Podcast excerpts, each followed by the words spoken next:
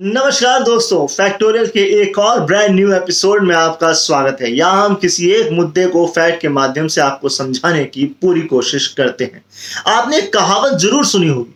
पढ़ोगे, लिखोगे, बनोगे नवाब, खेलोगे, कूदोगे, बनोगे खराब। लेकिन अगर आज आप इस कहावत को किसी बच्चे या युवा को सुनाओगे तो वो पहले आप पर हंसेगा। फिर इसी कहावत का एक नया वर्जन आपके सामने पेश कर देगा। खेलोगे, कूदोगे, बनोगे, नवाब, पढ़ोगे, लिखोगे।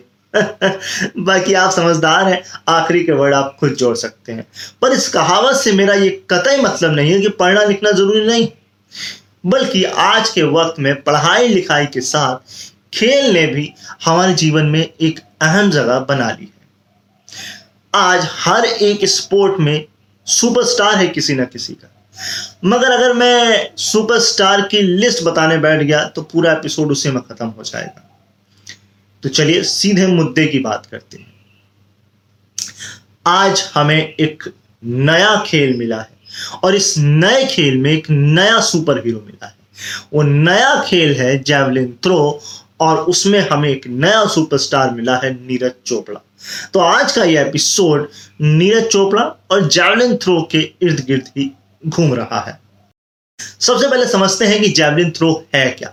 दरअसल javelin throw track and field या एथलेटिक कैटेगरी में आने वाला स्पोर्ट्स है।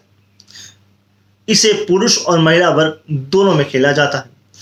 एक व्यक्ति दौड़ता हुआ आता है, अपने हाथ में जैवलिन लिए हुए और उसको थ्रो करता है। ये मैंने आपको बड़े सरल शब्दों में समझाने की कोशिश की है। मैं आपको इसे और अच्छे से इतिहास के माध्यम से समझाने की कोशिश करता हूँ। बिना इतिहास जाने आप इसे अच्छे से समझ नहीं पाएँगे। ये काफ़ी पुराना खेल है। ऐसा नहीं है कि ये सिर्फ़ 20-25 साल पुराना खेल है, बल्कि ये 100 साल से भी अधिक पुराना खेल है। अगर इतिहास की बात करें तो पहले इस खेल में ना तो दौड़कर आने, ना ही जैवलिन को बीच से पकड़ने, ना ही दोनों एक हाथ से पकड़ने का ऐसा कुछ प्रचलन था। पहले ये खेल एक ही जगह खड़े होकर के दोनों हाथों से पकड़ के जैवलिन को कहीं से भी पकड़ के फेंका जा सकता था। पर जिस आधुनिक जैवलिन थ्रो को आप टीवी पर देखते हैं, उसमें समय के साथ साथ काफ़ी सारे बदलाव किए गए जिसका ये नया मॉडर्न स्वरूप आपको देखने को मिलता है।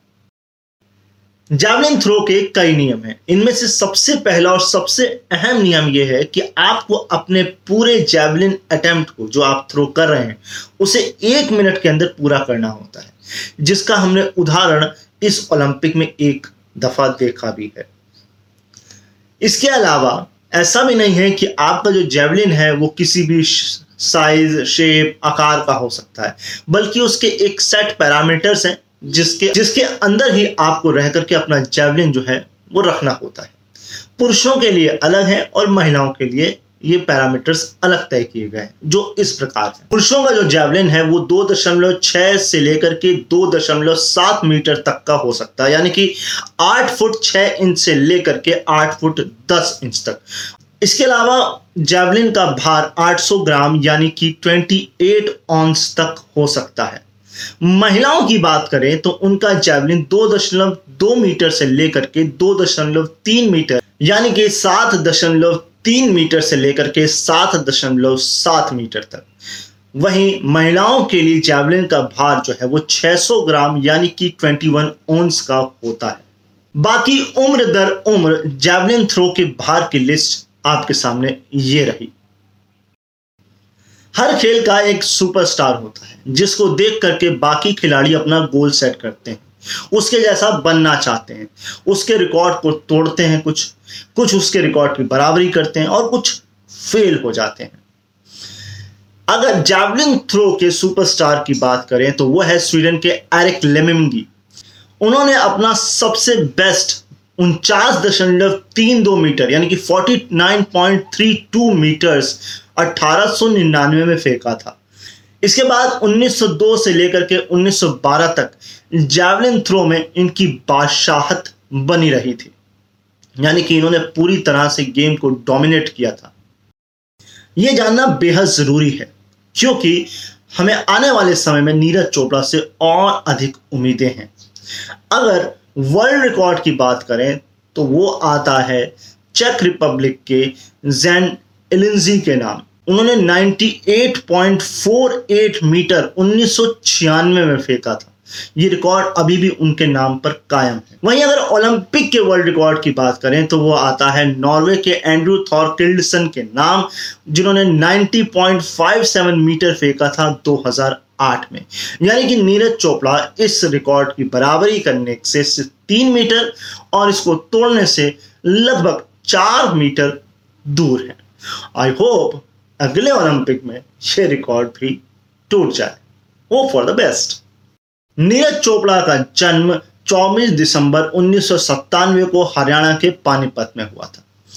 ऐसा नहीं कि शुरुआत में ही इनका मन जैवलिन थ्रो की तरफ़ था। शुरुआती टाइम में ये क्रिकेट की तरफ़ इनका रुझान ज़्यादा था। पर सन 2011 में इन्होंने हरियाणा में ही जैवलिन थ्रो की ट्रेनिंग को होते हुए देखा। तो इन्होंने अपनी मंजिल को इस ओर मोड़ दिया। किसी भी बड़े इवेंट में मेडल हासिल करने के लिए डोमेस्टिक लेवल पर और जो बाकी प्रतियोगिताएँ होती हैं, उसमें अपने आप को बेहतर करना होता है, खरा उतरना होता है। ये लिस्ट आपके सामने है, ये इसकी पूरी तरह से गवाही दे रही है कि ये जो मेडल हमें ओलंपिक में मिला है, ये यूँ ही नहीं मिल गया है। ये मेडल्स उस मेडल्स की पूरी की पूरी कहानी बयां कर रहे हैं। इनमें दो ऐसे इवेंट हैं जिन पर आपकी नज़र ज़रूर जानी चाहिए। और वो है 2018 के कॉमनवेल्थ गेम्स और एशियन गेम्स जहाँ पर इन्होंने गोल्ड जीता था। यानी कि पहले से ही ये इतने तैयार थे कि इन्होंने ओलंपिक में गोल्ड जीतना था। ये तो पक्का था। सोने की बात हो ही रही है तो भारत के सोने के सफ़र को जानना भी ज़रूरी है। भारत अब तक ओलंपिक में कुल नौ स्वर्ण पदक जीत चुका है। ये जो पदक नीरज चोपड़ा को मिला, ये हमारे को मिलने वाला नोवा गोल्ड था। इससे पहले जो हमको गोल्ड मिला था, वो 2008 में अभिनव मिंद्रा ने हमको शूटिंग में दिलवाया था। यानी कि एक तेरह साल के गैप के बाद हमको गोल्ड मिला है। उम्मीद है कि हम और नहीं सोएँगे, बल्कि और सोना लाएँगे, ऐसी हम उम्मीद कर सकते हैं। एक सपना जिसे देखते हुए मिल्खा सिंह इस दुनिया से रुखसत हो गए। वो सपना था एथलेटिक्स में भारत को गोल्ड जीतते हुए देखना। वो सपना नीरज चोपड़ा ने आज पूरा किया है और अपने इस गोल्ड को मिल्खा सिंह को समर्पित किया है। मिल्खा सिंह आज ऊपर से मुस्कुरा रहे होंगे। उनकी आँखों में खुशी के आँसू होंगे, भावनाओं के आँसू होंगे। और ये बात मैं नहीं कह रहा हूँ, ये बात उनके बेटे जी मिल्खा ने खुद कही है। वाह, कमाल है। नीरज की लोकप्रियता का अंदाज़ा इसी बात से लगाया जा सकता है, जिस उम्र में उन्हें गुरु बनाना चाहिए, बल्कि उन्हें किसी को गुरु बनाना चाहिए, उस उम्र में किसी ने उन्हें गुरु बना रखा है। पाकिस्तान के जैवलिन थ्रोअर नदीम नीरज को अपना गुरु मानते हैं। दुख की बात है कि कुछ कारणों की वजह से नदीम इस बार ओलंपिक में पदक से चूक गए। अगर आप लोग नदीम की कहानी जानना चाहते हैं तो कमेंट बॉक्स में मुझे ज़रूर बताइएगा। मैं उस पर भी फैक्टोरियल करने की पूरी कोशिश करूँगा। बायोपिक के सवाल पर नीरज चोपड़ा कहते हैं कि मेरी बायोपिक तब तक ना बनाई जाए जब तक मैं इस खेल से रिटायर ना हो जाऊँ, क्योंकि अभी मेरे इस खेल के सफ़र में और कहानियों का जुड़ना बाकी नीरज को पदक मिलने की खुशी के साथ साथ एक दुख भी है, और वो दुख है दुनिया के नंबर वन जर्मनी के वेंटर के नौवे स्थान पर रहने का। कुछ समय पहले वेंटर ने ये बोला था कि नीरज को मुझे हराना थोड़ा मुश्किल होगा। नीरज के जर्मन कोच ने उन्हें आखिरी क्षणों में, जैसे कि शाहरुख खान ने चक दे इंडिया में अपनी गर्ल्स को एक मैसेज दिया था, वैसे ही नीरज के कोच ने उन्हें कहा था इंजॉय करो, मस्त होकर खेलो।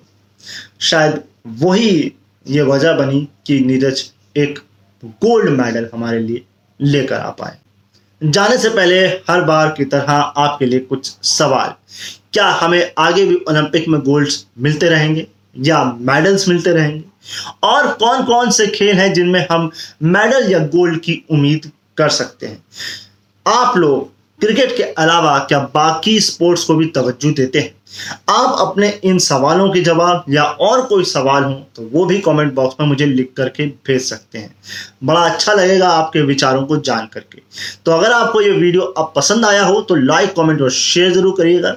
मैं ऐसे ही इंफॉर्मेटिव और फैक्टोरियल वीडियोस आपके लिए लाता रहूँगा। मैं मिलूँगा इस संडे आपको वापस दानों का शो में। तब तक के लिए अपना ख्याल रखिए, मुझे अपने दिलों में याद रखिए। Bye bye